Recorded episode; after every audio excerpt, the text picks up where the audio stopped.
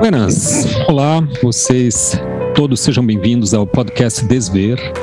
Hoje estamos aqui com uma convidada muito especial e eu vou rapidamente situar vocês, ouvintes e ouvintas, sobre como ela chegou aqui, por que a convidamos. É a professora Carla Freitas. Não sei se ela vai gostar do título aí de professora, mas ela nos mandou um e-mail há um tempo atrás, muito gentil, dizendo que é uma, é uma ouvinte aqui conto mais do podcast Desver e dando algumas sugestões, que eu vou compartilhar aqui as sugestões originais dela no e-mail de 2 de setembro.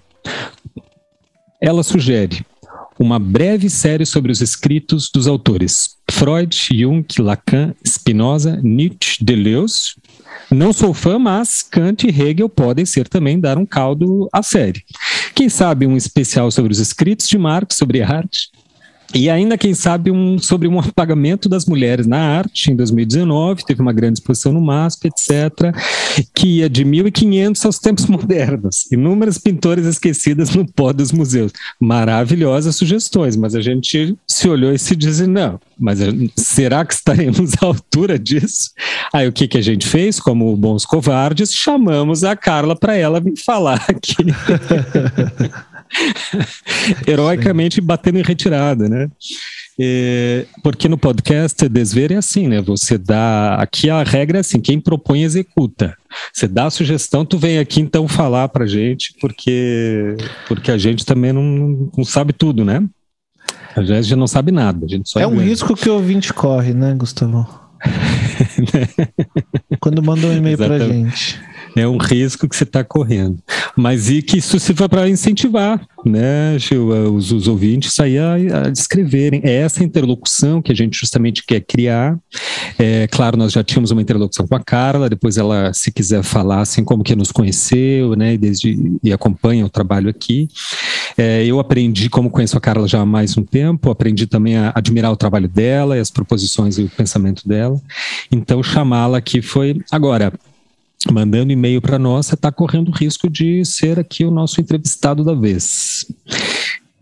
Carla, eu vou, assim, em vez de eu apresentá-la, vou pedir para você se apresentar, contar um pouco da sua trajetória, que eu acho bem interessante, né? Você já, já me contou ela, eu acho que toda aquele, aquela situação, aquele situamento ali é importante, vai ser importante aqui para o ouvinte também e pro, como tema geral do, do podcast. Seja bem-vinda, queria desde já te agradecer aqui muitíssimo em nome de mim mesmo, Gustavo Dias, e do meu colega aqui, Gil Ales, que apresenta o podcast comigo. Seja bem-vinda, Carla. Fica à vontade. Obrigada, gente. Bom, primeiro agradecer e, e, enormemente o convite. Foi uma surpresa, uma grata surpresa, mas como eu estava comentando com vocês, eu acho que é daqueles encontros que potencializam, né? Encontros que são alegres. Já para ir né, dando aqui um, uma amostra assim de talvez essa fala, isso vem de Spinoza.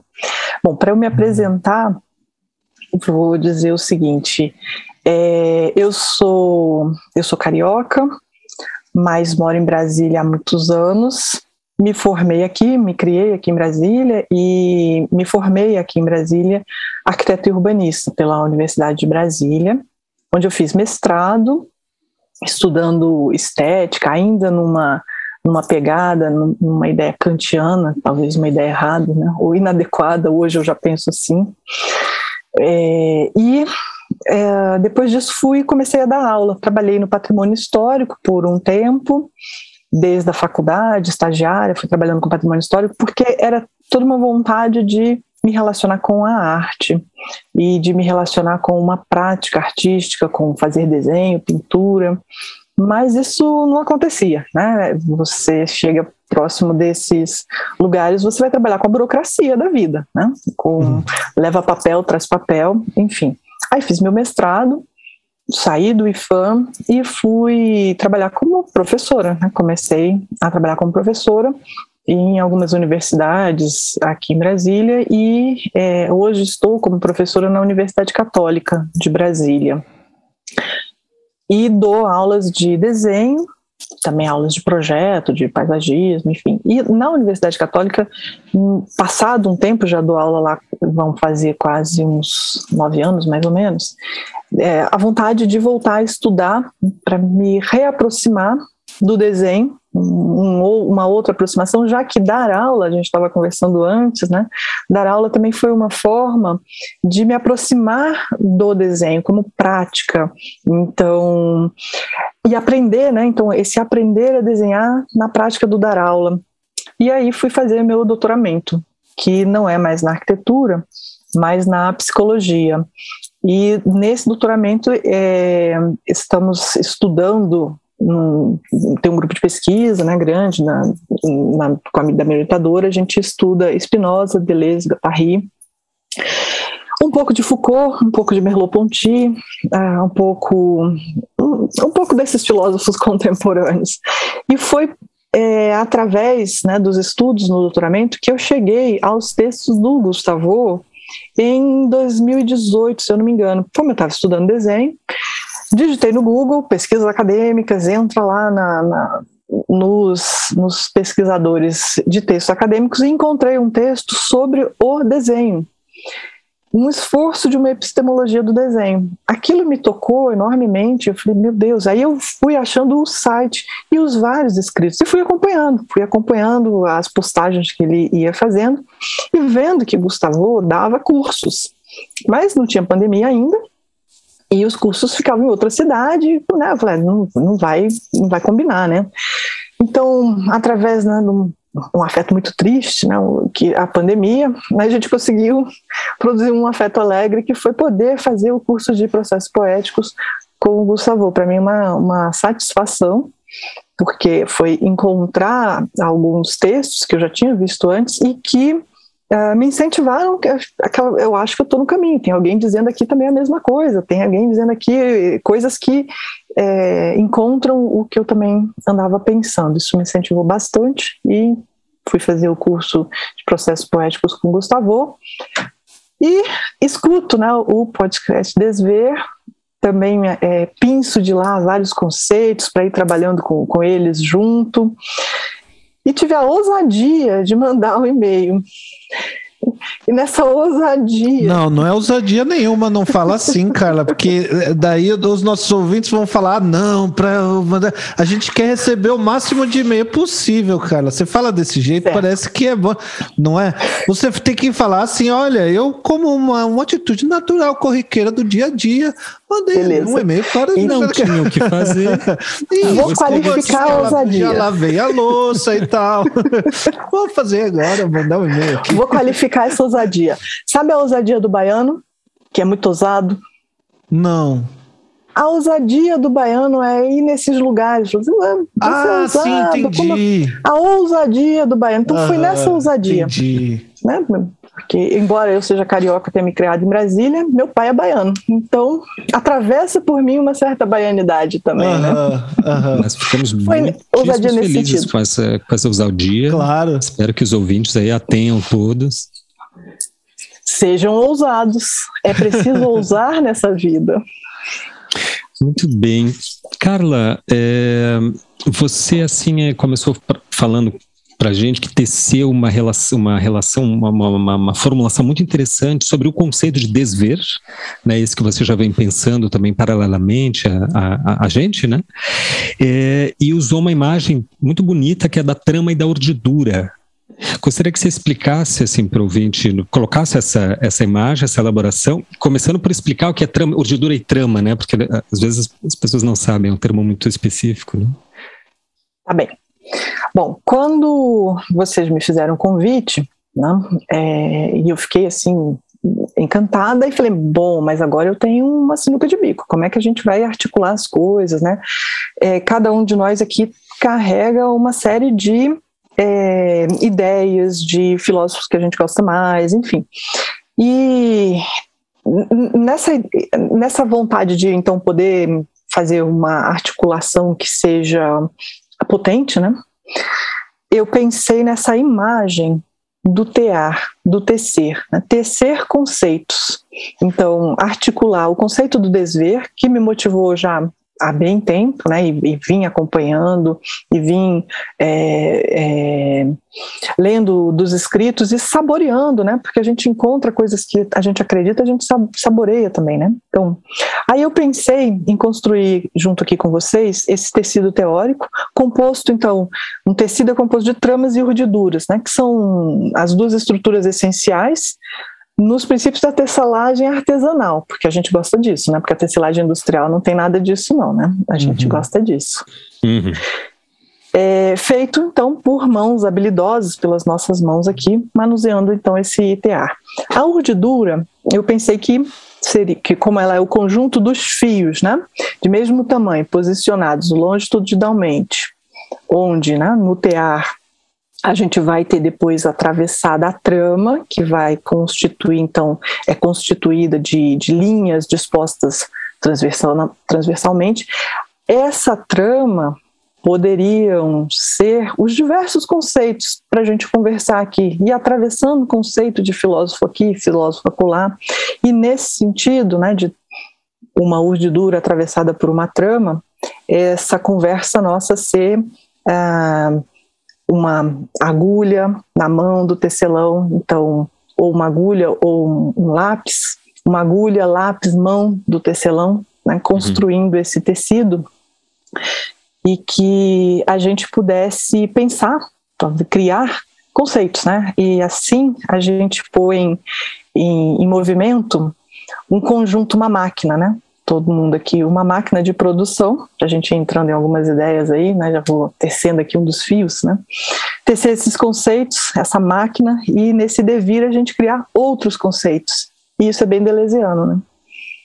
É, provocando já um, começando um diálogo é, com, com a nossa, nossos lugares de. A gente se puxa Nem vou dizer puxa a brasa para minha sardinha, porque nem é minha sardinha nenhuma. A gente é muito curioso só. Mas eu quando você fala de da urdidura, do, do tecido, do entrelaçamento, bom, eu pensei justamente no enlaçamento dos nós borromianos no Lacan, né? E você tem o nó borromiano, você tem um círculo, um outro e um terceiro, ele forma ali, né? E, e aquilo, aquilo faz sentido quando tem esse enlaçamento, passa por cima, passa por baixo, passa por cima, passa por baixo, seis vezes. E aí tá funcionando. E aí, quando tem um problema que precisa ali ir para clínica e tal, geralmente é porque um desses laços uh, tá meio fora do lugar, né? E, e eu, mas é, eu acho que a gente está é, falando mais ou menos da, da, da mesma coisa, né? Construir sentido coletivamente, né? Aí tem um paradoxo até que eu vou pedir para para Carla nos explicar na sua continuando aí a apresentação, né, que ela preparou para gente, que já é um certo não sei se não, não chega, se chega a ser um paradoxo, mas tem uma, tem uma treta, vamos falar assim, né? Porque o que a gente gosta mesmo, que é entre os conceitos de Lacan e de Deleuze e Guattari, né? Porque eles se distinguem de um determinado tempo para situar minimamente assim o nosso ouvinte, né? O Deleuze e Guattari eram ouvintes dos seminários de Lacan, o Guattari era mesmo supervisando do Lacan, né? Ou seja, o Lacan supervisionava a prática analítica do Guattari, e aos poucos eles foram se distanciando em pensamento. Né? O Deleuze e o Guattari construindo um pensamento próprio a partir de uma crítica a certas ideias do Lacan, especialmente aquelas vinculadas ao estruturalismo, né? porque a psicanálise lacaniana é profundamente vinculada ao estruturalismo de Claude Lévi-Strauss, etc., ou seja, muito baseada na linguagem. E, a, e eles têm uma crítica muito consistente, né, que é o seguinte, não, esse sujeito de linguagem, ele não tem imanência. Então falta ele corporeidade, então como é que ele atua no mundo? Questões identitárias, questões é, raciais e etc, né? E essa crítica, em parte, o próprio Lacan absorve, ouve com muita atenção, né, porque são pensadores altamente qualificados, absorve uma parte das críticas, né, ao seu, ao seu próprio pensamento, altera um pouco o seu pensamento. Então tem um certo, ao mesmo tempo, um paralelismo entre a, ideia que a gente, que meio que norteia a gente aqui, né, Gil, que é o que é o Lacan, que é o, que é o, que é o lacanismo, né? E o Deleuze e Guattari, eles são paralelismo e às vezes uma certa trama, mas às vezes arrebenta essa trama também, né? Às vezes há certos cortes, rupturas mesmo, né? De... É, eu, um, tem um termo que eu gosto de usar que é epistemofilia. é assim, é, é, que nem time de futebol, sabe? A gente não tá discutindo quem tá certo, é, quem que é melhor, quem que. Quem, é epistemofilia. A gente gosta do fulano, não gosta tanto do ciclano. E eu vou te dizer que é, é eu, eu, eu, eu, eu não li Deleuze Guattari, eu li uma coisa ou outra de orelhada, assim, mas eu, eu gosto muito do pouco que eu, que, eu, que eu ouvi falar e gosto muito do Spinoza, que é uma fonte bastante importante para eles, né? É, então eu eu estou muito curioso com, com, o quanto que a gente pode nessa conversa desdobrar um pouco essa ideia do desver a partir dessas noções que para a gente não são tão familiares, né, Gustavo? Tá. Deixa eu ver aqui. Vou fazer uma sugestão, vocês me sinalizam se essa sugestão casa. Tá. É, posso ler a primeira parte aí, é só para a gente introduzir e falar então de alguns conceitos e pensando aqui em conversar com o que o Gil falou agora, né? E Mas com deve, o que o Gustavo também falou. Quando a trama arrebenta, a trama arrebenta, ou furou a trama, aí que é bom, né? Porque olha só, faz passar a gola, né? faz passar. A gente pode. Né? Então, é, ela arrebenta. Pode atravessar, né? Pode atravessar. Porque senão é sempre a mesma coisa, né? Então, eu vou começar com um trecho que eu acho que. Eu até estava comentando antes com, com o Gustavo. Para mim, foi um, foi um trecho assim. Ele é sempre chocante que é a abertura do antiédipo. E aí depois a gente parte para uhum. pensar alguns, alguns desses conceitos, mas é, usando talvez da, da mesma maneira que o Deleuze e o Guattari faziam. É, eles não se importavam de para criar os conceitos deles, eles iam pegando de todos os lugares. Se fazia sentido, se estava funcionando, põe para funcionar, uhum. deixa atravessar e deixa passar. Então, eu vou fazer essa, essa leitura aqui, que está no primeiro, uhum. no capítulo 1 do Antiédipo, chama As Máquinas Desejantes a produção desejante. Ah, okay. Isso funciona em toda parte, às vezes sem parar, outras vezes descontinuadamente. Isso respira, isso aquece, isso come, isso caga, isso fode.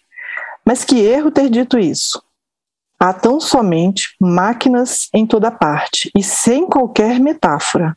Máquinas de máquinas, com seus acoplamentos e suas conexões, uma máquina órgão é conectada a uma máquina fonte. Esta emite um fluxo que a outra corta. O seio é uma máquina que produz leite e a boca uma máquina acoplada a ela. A boca do anoréxico hesita entre uma máquina de comer, uma máquina anal, uma máquina de falar, uma máquina de respirar. Crise de asma. É assim que todos somos, bricolé. Cada um com as suas pequenas máquinas. Uma máquina órgão para uma máquina energia. Sempre fluxos e cortes. O presidente Schreber tem os raios do céu no cu, anos solar. E estejam certos de que isso funciona. O presidente Schreber sente algo, produz algo e é capaz de fazer a teoria disso. Algo se produz, efeitos de máquina e não metáforas. Isso é a abertura do, do antiédipo, que deixa a gente assim desconcertado, né? É, ele está nos dando algumas imagens e está dizendo ele vai num outro lugar. Ele não, eles não estão partindo do, do nada, né? Existe um mundo todo criado. Isso é 72 e já aconteceu, né? Já aconteceu Freud, já aconteceu Jung, está acontecendo Lacan e o maio de 68 já aconteceu. Então, é, esses escritos, eles estão nesse pulsar do maio, dos efeitos do maio de 68.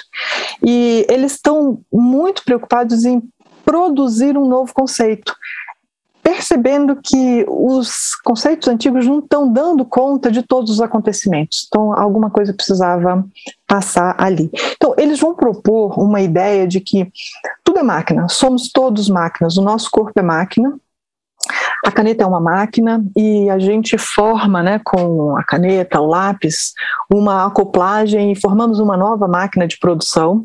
O bebê é uma máquina de sugar leite, a mãe é uma máquina de produzir leite, é, e estamos em um, uma constante produção.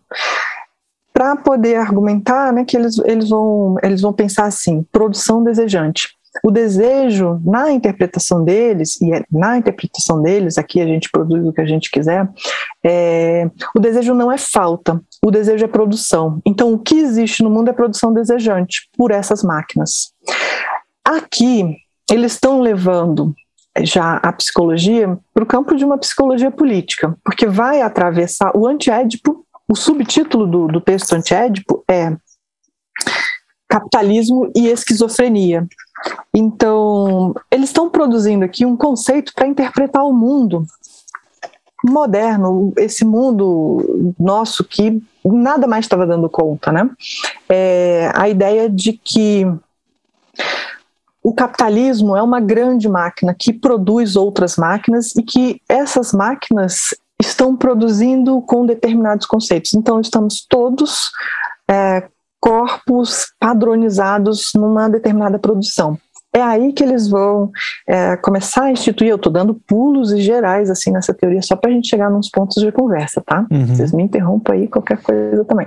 Uhum. É, se somos todas essas máquinas né, desejantes, o desejo é produção, mas isso é possível porque o, o Deleuze o curso de Spinoza do Deleuze é de 78, mas o Deleuze é um, um, um estudioso do Spinoza e ele mesmo diz que ele carrega o Spinoza no coração que ah, porque ele encontra ali a ideia da imanência, né, que as ideias cartesianas ou mesmo a ideia que atravessa ali os tempos da transcendência, isso não dá conta do mundo.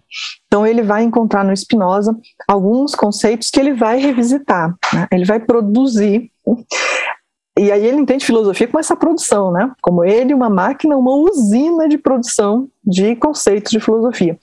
Se somos corpos organizados que produzimos, tudo que a gente precisa é desorganizar os corpos para sair dessa produção que nos enquadra. Então ele cria, ele e o Atari criam a ideia de corpo sem órgão. O corpo sem órgão é justamente a gente desarranjar as máquinas eles estão uh, tentando elaborar que e é interessante para a produção artística, né? Não é possível produzir arte ou produzir eh, as coisas qualificadas estando num corpo organizado, num corpo que tem que responder. E essa organização é a organização família, a organização trabalho, a organização sociedade, a família, pai, mãe, filhinhos. O trabalho é tem chefe, tem quem trabalha, é, você tem horas para trabalhar. Isso é a organização da sociedade, é uma estratificação também, né? O conceito de, de território. Sim. Não é. Diga. Não, desculpa, estou acompanhando, sim, estou concordando. Sabe? E na visão então deles, não é possível produzir uma diferença, produzir algo novo sem sair disso. Então, para sair disso, temos que desorganizar os corpos, produzir corpos sem órgãos, né? Que, e que há risco, porque ao se desorganizar, um corpo pode, nesse processo, falhar, pode vir a morrer, inclusive, pode vir a não dar em nada, né? Pode não conseguir produzir nada. E então, com essas ideias, eles vão é, ao, a, uma, a uma ideia que é teórica, né? Da esquizofrenia. Não é a esquizofrenia como clínica, mas o esquizofrênico como um, uh, um modelo teórico, né? Porque o esquizofrênico é capaz de desarranjar a máquina, né? Ele está uhum. Tá fora daquela máquina. O neurótico, o paranoico, ele está dentro de uma máquina, mas o esquizofrênico não. E é por isso que ele vai fazer essa referência ao presidente Schreber e vai fazer referência a outros dos casos do Freud, para é, tentar demonstrar que tem alguma coisa ali que passa, que é um fluxo que passa e que quer atravessar. Aí eu estava conversando um pouquinho mais cedo é, com o Gustavo sobre esse conceito, que a ideia é justamente não patolo patologizar as coisas. Né? E alguém que chegue numa clínica e fala, não, tenho aqui um, né, tô, tô neurótico, tô doente, tem, tem alguma coisa aqui. E sobre esse olhar, é tipo, não, você não está doente. Vamos ver o que, que, é possível fazer com o que você está trazendo, né? É, com essa esquizofrenia ou com isso que seja uma diferença, o que é possível fazer? Né? Não tá, bom, né, não vai matar ninguém, não vai estupar ninguém, então pode ser que essa diferença seja importante para a pessoa, porque senão a gente quer enquadrar. Então ele vai pegando uns casos, o presidente Schreiber, por exemplo, que é um caso de transexualidade, né? E tem que ser enquadrado, tem que ser enquadrado, porque senão é uma doença. Não, mas deixa eu passar, porque de repente é isso que precisa ser, vir a ser esse outro corpo, não é uma um, doença. Um então ele vai mínimo nessa... aqui, desculpa Carla, o caso Schreiber é um, é um ser um psicótico, né, que ele próprio escreve um livro sobre si, sobre né, um certo processo de como escrevendo sobre o próprio processo de psicose ou de psicotização, e lança o livro, em 1903, enfim, o Freud tem acesso, lê o livro e analisa o caso, né? Ele nunca conheceu Schreber, mas ficou, ficou, famoso como um caso do Freud, né? Embora ele tenha, na verdade, analisado a partir do, da própria transcrição do Schreber sobre si mesmo, né? Que é esse personagem que se trans, vira, assim, uma espécie de um crossdresser, né? Como eu digo, um pioneiro do crossdresser, ele, sim. Pois é, e, e é, é bem interessante essa, esse primeiro parágrafo que você leu. É, e eu ouço muito a repetição da palavra isso. Ela não está aí à toa, né? É, não está aí à toa. E isso tarará, tarará, é, é, bem é marcado assim de maneira muito clara, porque na, na e a gente tem que lembrar que Deleuze Guattari estão fazem a gente está falando disso aqui no Brasil. Eu gosto de lembrar dessa história. A gente está falando disso no Brasil porque tem a USP, que é um bando de francófilo e eles adoram tudo que é francês. Foi fundado pelos franceses. Então, se de um lado a gente está falando de Lacan e do outro lado a gente fala Deleuze, Guattari, é porque na USP que é eles acham que são e de certo modo são mesmo o, né, a coisa mais importante da intelectualidade no Brasil, parará, eles são super, super, super, super influenciados pelos franceses. Então a gente está vendo uma, uma briga entre, entre franceses, uma discussão e tal, mas Uh, quando se, o que, que, eu, que, eu, quero dizer com isso? Que a, a, na psicanálise, a tradição que chegou no Brasil de, de, tradução foi a partir da tradução do Freud no inglês, que traduzia é, o, palavras que eram muito tratadas de maneira muito normal do dia a dia no alemão, que quando foram para o inglês eles quiseram dar uma uma deixar assim mais bacana e tal, e botaram no latim como é, id, ego, superego, que no alemão era ir, né, e, e es, que é que é simplesmente isso. Então, isso que a gente chama de id, na verdade, era uma palavra simples do dia a dia, que é isso, que é essa palavra que ele repete. Isso, no final, isso máquina, né? E esse isso, o Freud, quando a gente lê no Freud, a gente, putz, quando a gente, esses conceitos que a gente acha que é super complicado, quando a gente vai ler no Freud, a gente fala, ah, é só isso? É, é só isso. que é o, o, o Freud fala assim, bom, a pessoa chega no meu consultório e eu não vou me lembrar o exemplo exato que ele dizia, mas é algo, algo fazendo um paralelo, é algo assim, olha, eu não que eu, né, e então, ego. Eu não queria comer chocolate, mas tem alguma coisa dentro de mim e isso me faz comer chocolate mesmo eu não querendo. E isso é, o, é só isso. assim, tem alguma coisa, esse alguma coisa é esse isso. E me pareceu que esse primeiro capítulo, esse primeiro parágrafo, no qual ele está falando né, de máquinas, do órgão, de fluxo, dessa acoplagem entre máquinas e dessa experiência do bricoleur, é, que é super importante para mim, que para mim a melhor metodologia de pesquisa é bricolagem e assim essa essa ideia eu, eu uso é a metodologia que eu adotei na minha pesquisa, bricolagem. E eu adoro justamente porque eu não gosto desses, dessas fronteiras entre matérias, entre campos. E eu acho que quando a gente escolhe fazer um podcast em vez de fazer uma, é, é, um artigo científico e mandar para uma revista, isso significa algo, sabe? Justamente porque um podcast é um lugar de, de liberdade para fazer bricolagem do jeito que a gente quiser, né? e levando para essa discussão sobre energia. Enfim, eu tô, eu tô uma dúvida que eu tenho, cara, é sobre justamente o ponto do desejo que você falou, que para pra gente, no, pra, pra mim, bom, pro Freud, desejo tem a ver com memória, né, é, é, traços mênicos de satisfação, né, memória daquilo que me satisfez no passado, que eu quero recuperar. Pro Lacan, ele, ele traz o objeto A, causa de desejo. Então, desejo para o Lacan já não é falta, né? Para o Lacan é algo que é causado por esse objeto que escorrega aí. E para o Deleuze tem essa noção de produção que você trouxe. Exato. E produção de potência num sentido Nietzsche, Spinoza. Eu tô, eu tô interpretando aqui, eu não li, tá? Tô interpretando o que você tá falando. É mais ou menos por aí? É bem por aí. Aí vamos recuar então lá no Spinoza, porque é bem por aí mesmo. E como o Deleuze, ele ele vai às ideias do Spinoza, né? Que era esse filósofo que entende Deus, bom, ele entende Deus a natureza, né?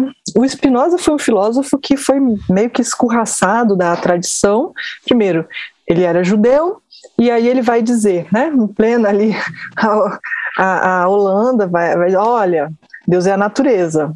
Não, meu irmão, não, não é. E aí ele também não pode ser cristão, Deus é a natureza. Não, não pode também. É, mas ele percebe que tem alguma coisa que fura, né? Ele é o filósofo, que Deus é, para ele, Deus é a natureza, e mais ainda, da imanência, né? Não existe a transcendência, mas a imanência. Ele é racionalista, ele vai pensar a razão. Para ele, ele vai situar ali três gêneros do conhecimento. A gente estava conversando isso aqui antes um pouco, um, um esforço até para a gente entender, né? É, um primeiro gênero, a imaginação, um segundo gênero, a razão, e um terceiro gênero, o mais alto, que vai dar a possibilidade da gente chegar, alcançar a, a Deus, esse Deus da natureza, é a intuição. Ou seja, essa intuição que ele está falando, Spinoza, não tem a ver com a intuição que a gente usa aqui corriqueiramente no dia a dia. Ela é um outro uhum. lugar que eu, inclusive, tenho dificuldade de alcançar, porque ela não se traduz com palavras, é um lugar onde a gente já não vai estar tá mais com a linguagem, a gente pode usar isso e, e trabalhar ali na, imagem, na imaginação, na razão, a gente vai conseguir articular, qualificar. Mas a intuição é algo que é um conhecimento imediato, não mediado. Então, você uhum. precisa se apropriar bastante de imaginação e razão para chegar na intuição. E eu fiquei pensando, ainda penso, vamos aqui discutir aqui juntos, se pode ser, se não, abrir aí para os ouvintes desse podcast, alguém que saiba até bem mais que nós, né, e que Uhum. Ouse, seja ousado como um bom baiano a responder o que seria então essa intuição para o Spinoza, mas me parece que tem muita conexão com a experiência estética, porque ela é inenarrável. Eu não posso falar é, qual é a minha experiência estética no meu corpo e dizer para vocês tudo que eu usar de palavra é pouco para dizer sobre. Mas aí, bom, tem esses gêneros do conhecimento no Spinoza. Vou é, andando aqui uhum. com o Spinoza para a gente voltar ao Deleuze. É, o Spinoza vai também entender que todos os corpos, todos os corpos na natureza sofrem afetos, são afetados, né? São é, afetos que nos atingem. E esses afetos, e nós também provocamos afetos é, nos outros corpos eles podem nos potencializar para a vida ou no, nos despotencializar para a vida.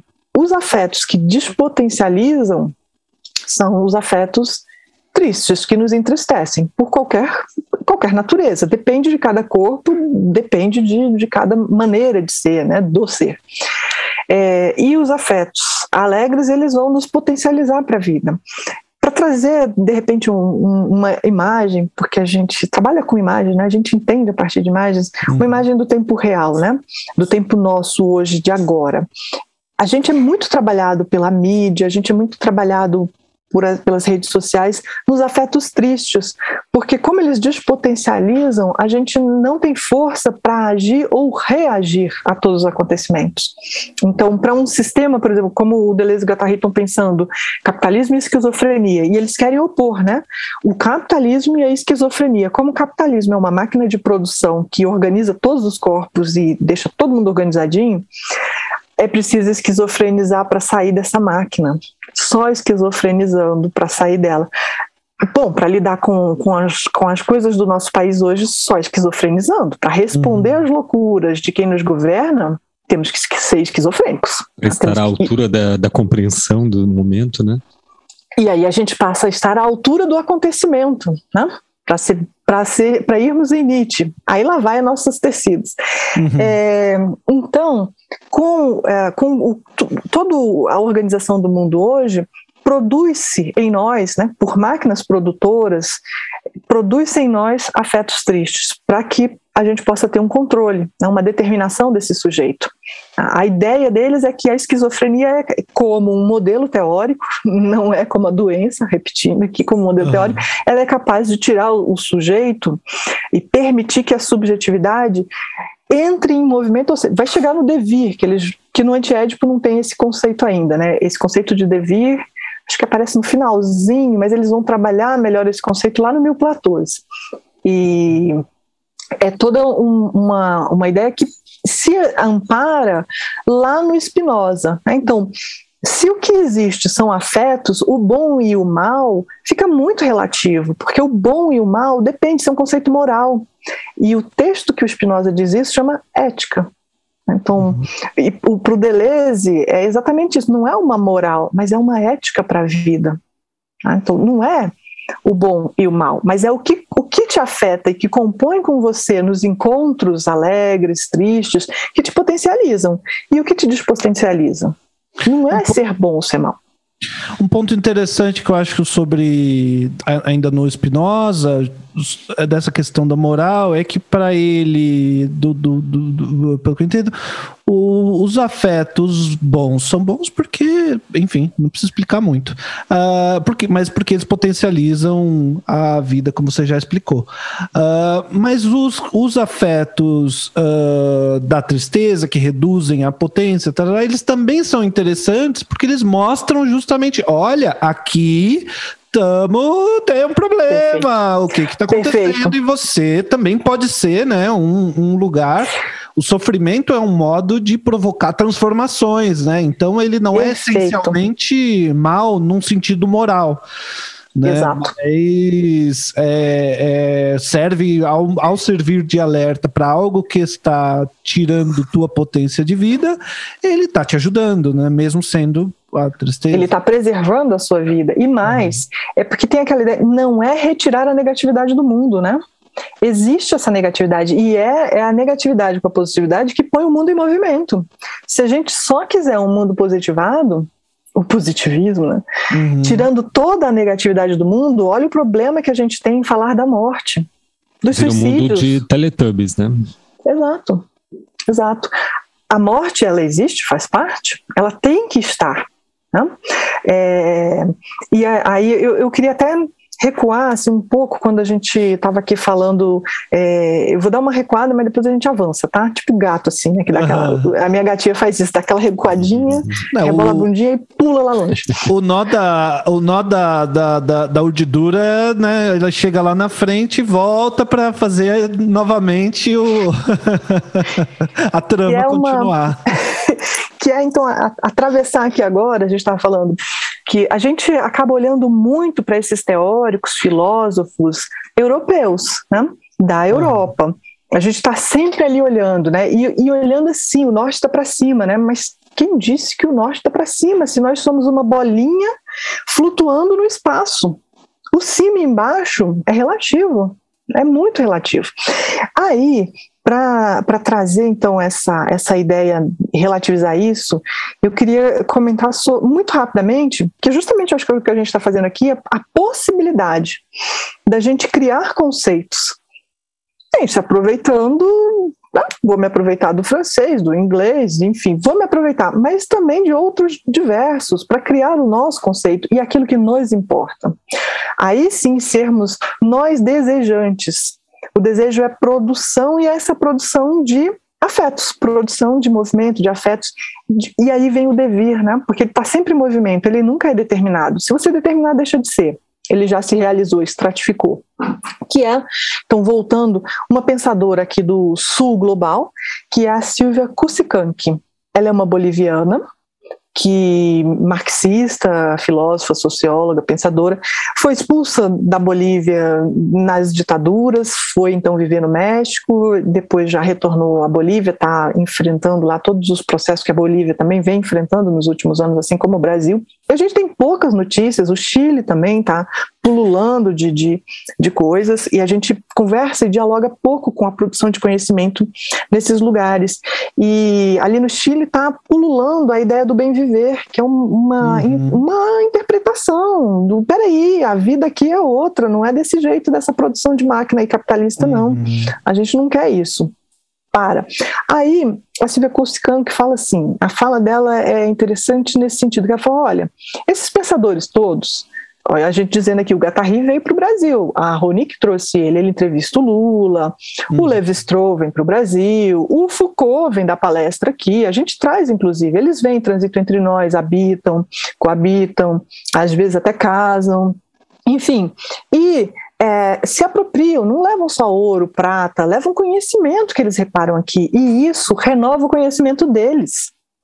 E lá eles vão e produzem esse conhecimento sofisticado e depois devolvem para nós para que a gente consuma. Então a Silvia Cusican que fala assim: para, nós somos capazes de produzir, porque é aqui que eles vieram se alimentar dessa produção. Só foi possível porque a gente tinha a matéria-prima dessa constituição. O uhum. tecido, ou as linhas, né, antes do tecido, as linhas estavam aqui. Então, vamos começar a reparar o que é isso. Por que, que a gente está né, sendo muito é, organizado nesse grande corpo capitalista. Bom, porque precisa produzir dinheiro, precisa produzir toda é, essa riqueza que não fica aqui de forma alguma, né? E agora, então, mais ainda com o neoliberalismo ganhando de lavada, dando de lavada no nosso país. Então, ela traz também uma ideia interessante que é da mestiçagem. Somos uhum. todos mistura. Então, essa ideia de que a gente mistura tudo. A gente mistura e pega de lá, pega de cá, mistura. Compôs, né? Fez uma composição. Ou como diz os alunos, eu acho que o, os do Gustavo são, são alunos mais finos, né? É, não, mentira, meus alunos são finos também. Mas eles gostam de dizer uma coisa que para mim é bem assim engraçada. Professora não orna. Enfim. Uhum. então, se orna, se ornou, se deu certo, se compôs, a gente pode fazer, é o conhecimento daqui. Ah, e aí vem outros, outras falas que podem produzir esses conhecimentos. Né? É, era essa recuada para a gente avançar em, em, outros conceitos que eu, que eu queria dar. Né? E talvez fazer um link para o desver. É, uhum. Não sei como é que estamos aí nos, nos processos. Não, fica à vontade, acho que é, esse é um ponto importante aqui do nosso episódio, né? Uhum. Então, eu, eu, fazendo essa recuada, eu vou agora trazer uma ideia que para a gente é, voltar, né? vimos aqui rapidinho assim, uns conceitos é, do, do Deleuze Guattari no Anti-Édipo, tem mais um mar de conceitos, porque é isso, era uma, eles eram usinas de produzir conceito. E se precisar, a gente chama mais um ou outro, mas é, talvez precise de um aqui no que eu vou ler, que é nessas produções tem produção, estratificação. Então, tem essa ideia de estratos territórios. Então, essa produção muito organizada, ela vai produzindo territórios e esses territórios vão se estratificando, né? vão ficando ali corpo da terra e vão se sedimentando, são duros, estão ali embaixo. Um, um exemplo disso, a organização familiar que a gente tem, pai, mãe, filhinho. Uhum. Por que só isso? Pode ser pai, pai, filha, que não é filha que é filho. Né? As organizações podem ser muitas outras. E isso de desorganizar essa organização é desterritorializar, né? desestratificar isso aí. Vai dar numa linha de fuga, né? vai dar em alguma coisa que está em movimento. Pode dar bom? Pode, mas pode dar muito errado também. É o risco de se produzir. Nada é determinado. Então, é, resgatando essa, essa ideia, aí uma das coisas aqui que eu escrevi para conversar com vocês, eu tirei alguns conceitos de um decodificador do Deleuze Guattari, que é o do professor Domênico Ur, da Universidade Federal de Goiás. Tá? Tem, alguma coisa aqui que é, é do Domênico Ur, do texto dele, do livro dele, né? E falando da expressão gráfica, para a gente poder dialogar com o desver, né? Com a ideia do Gustavo. E aí eu passo a bola. A expressão gráfica é inerente aos seres humanos. Desde a pré-história, encontramos registros gráficos que nos dão notícia da passagem humana pelo mundo. E embora se expressar graficamente seja tão antigo quanto a história da humanidade, apenas no Renascimento a expressão gráfica é alçada à categoria de ciência, ou seja, a materialização de uma ideia, de um pensamento através de um desenho. Antes disso, a relação com a expressão gráfica encontrava-se livre, descodificada, e a relação com o território é marcada por uma infinidade de fluxos, relações de forças e formações caóides, que trazem vivências e experiências de não sentido, indiscerníveis, caóticas e múltiplas eu acho que em algum momento isso se relaciona até com uma fala que o Gustavo faz em algum podcast de passado, que ele está explicando o desver, que é justamente né, é uma outra possibilidade, deixar passar alguma outra coisa. Uhum. Aí, vou continuando então aqui, né? A expressão gráfica agora codificada e estratificada como a linguagem do desenho, torna-se símbolo de toda uma cultura europeia, humanista, eurocentrada e heteronormativa. O modelo de uma conduta gráfica que precisa ser seguido para a materialização de algo, um código, que vai possibilitar a criação de um mundo novo, produzindo linhas de segmentaridade e estratificações. E aí a gente pode pensar, eu acabo sempre me lembrando dos desenhos na arquitetura, né, aqueles desenhos do Renascimento, uhum. que a, passam a ter uma organização, né, a cidade ideal, que é uma representação com a perspectiva, um ponto de fuga, aí depois vem barroco, dois pontos de fuga, mas isso está bem codificado. Né?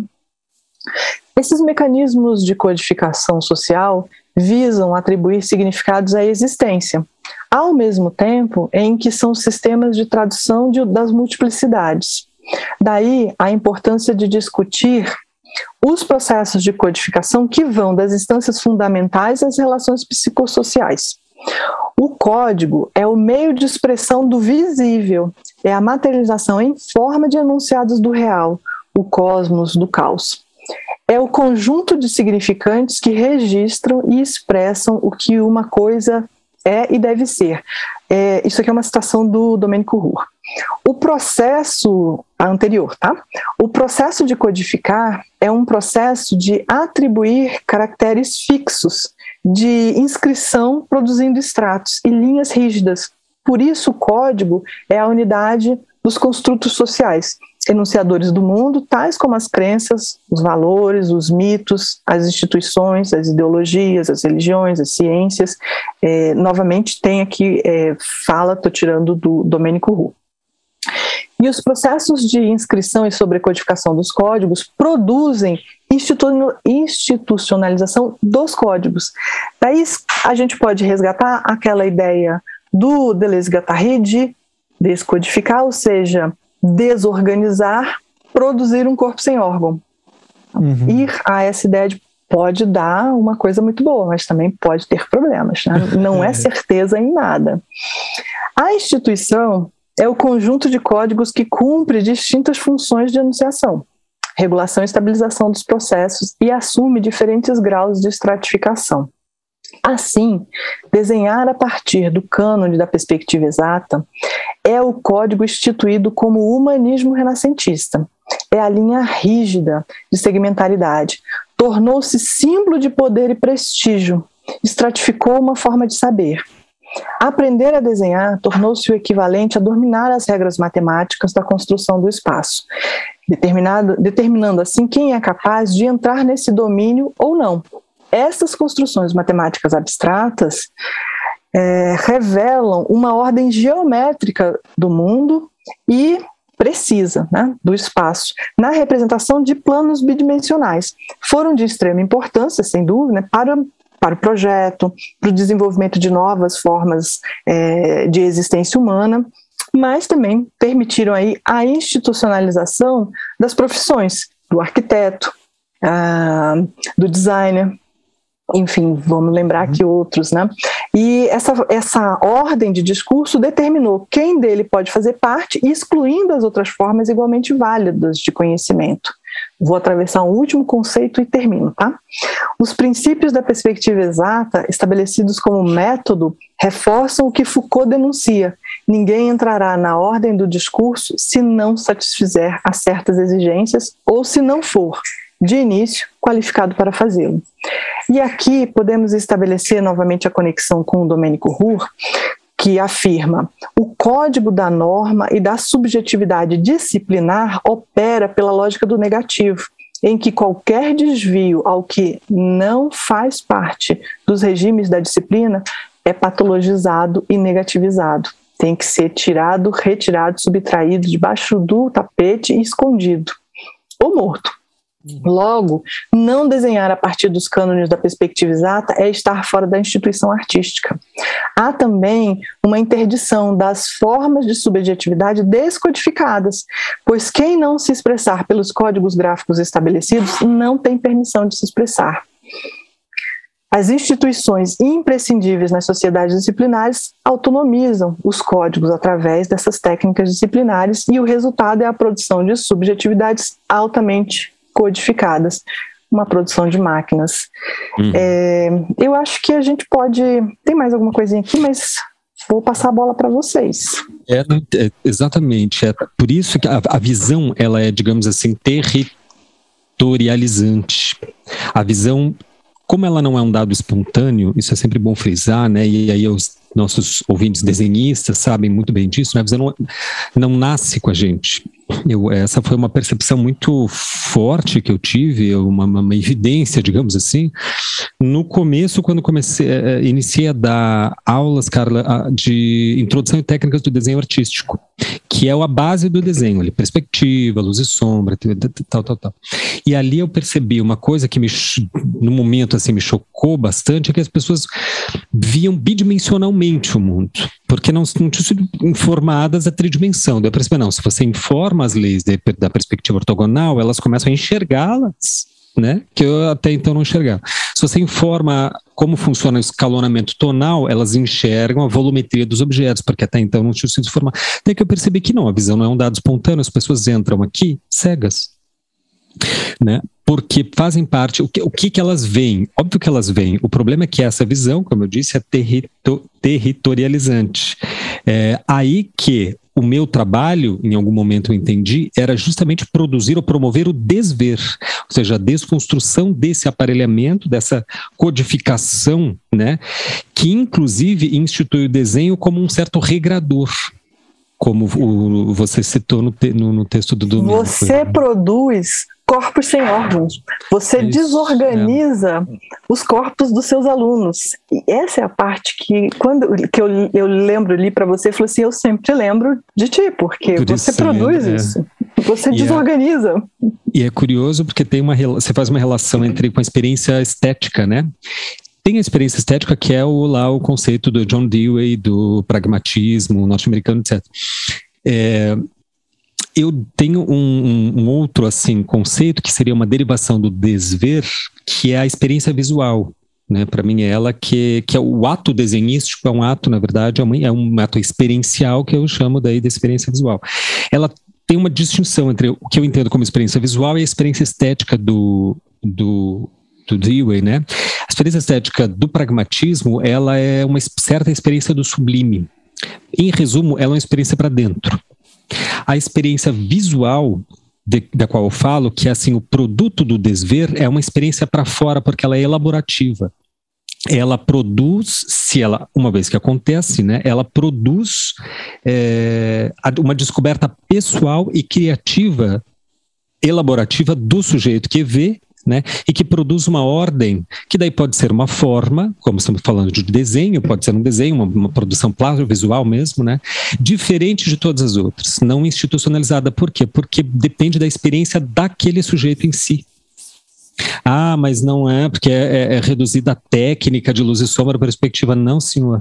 Não é assim. A técnica é muito específica. A perspectiva brunellesquiana, quem leu a Ipanovski sabe muito bem que ela dura 70 anos na história, que depois já é substituída por outro tipo de perspectiva. Né? Quer dizer, elas, essas regras do desenho que a gente que se aprende em qualquer curso de desenho são assim meio que balizadores de uma única experiência.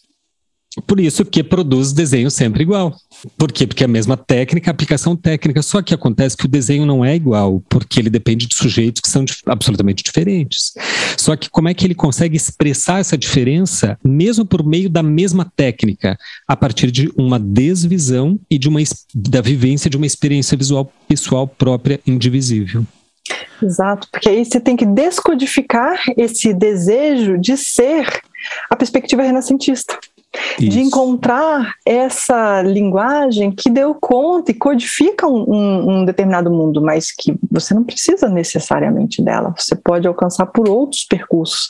É, hum. Essa descodificação que é necessária, porque eu acho que o aluno chega desesperado para saber aquilo. Aquele. Porque desenho. é aquilo que vai dar a ele poder isso. Mas olha, eu tenho uma. Eu quero jogar um pouquinho de. Vocês estão concordando demais, tá me incomodando. Fica chato. Né? Tá ruim, né? Eu queria jogar. É, é, eu tô estranhando, porque é o seguinte. É, a ideia de corpo sem órgãos me parece que uh, veio do Arthur, né? Antônio Arthur. Uhum. Uhum. Então, Antônio Arthur, aí estamos falando de teatro.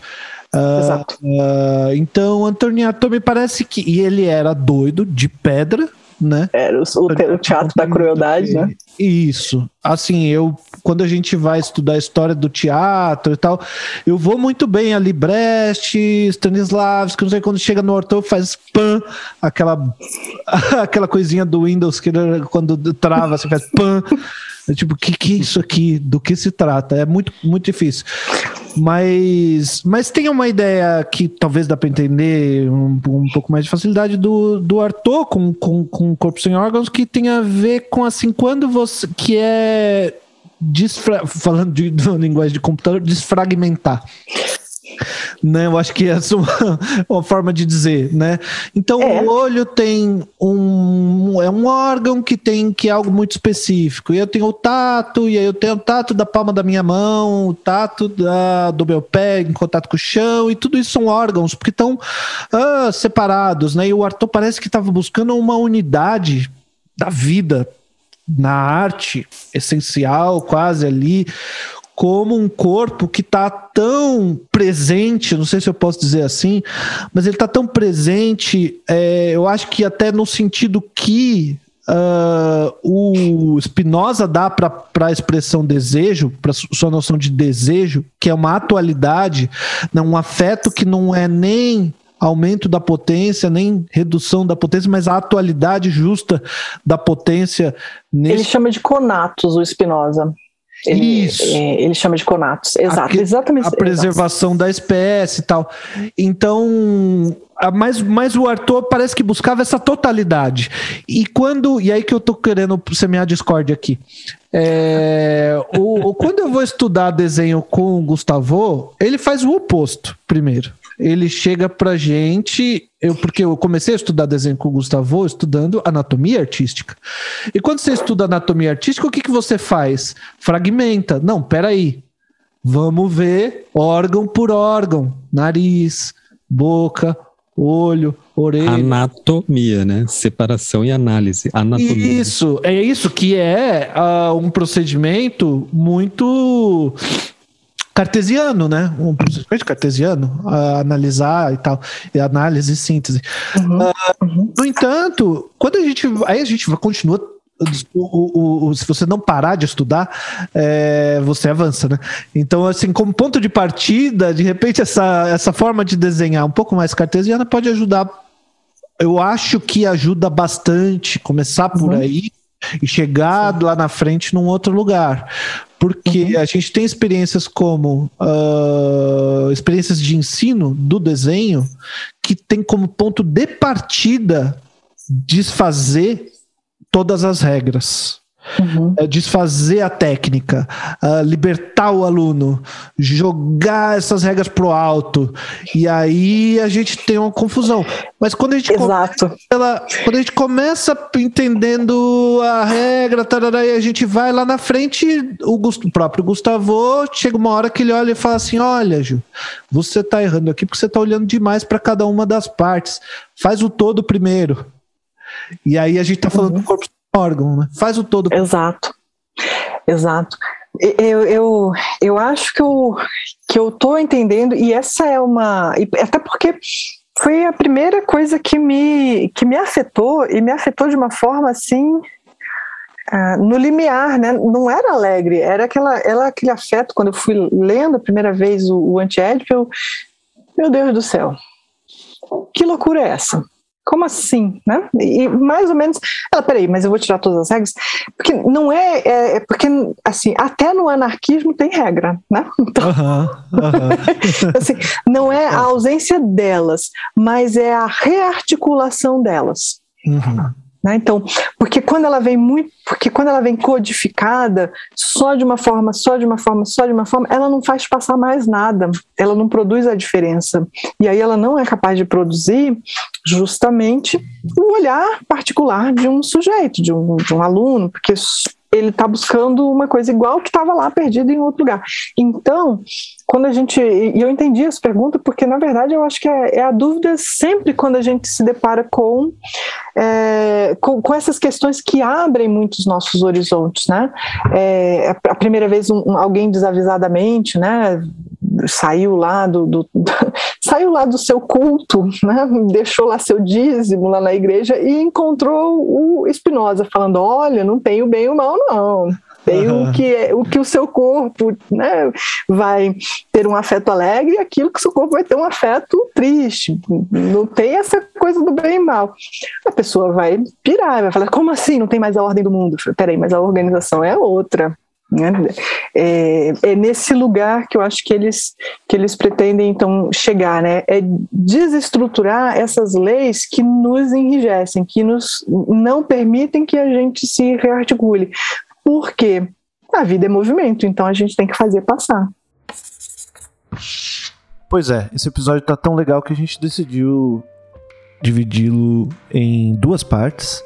Então, é, por hoje a gente vai ficando aqui. Não esqueçam de mandar os seus comentários no podcastdesver.gmail.com e no próximo episódio, é, que vai ser a segunda parte dessa conversa que a gente teve com a Carla, o Gustavo vai começar dando uma opinião bem interessante sobre essa discussão toda do, da técnica, tradição da técnica, desconstrução da técnica e relacionando isso com essa noção do corpo sem órgãos que a gente estava comentando aí. Então, por hoje é isso. Até mais, valeu.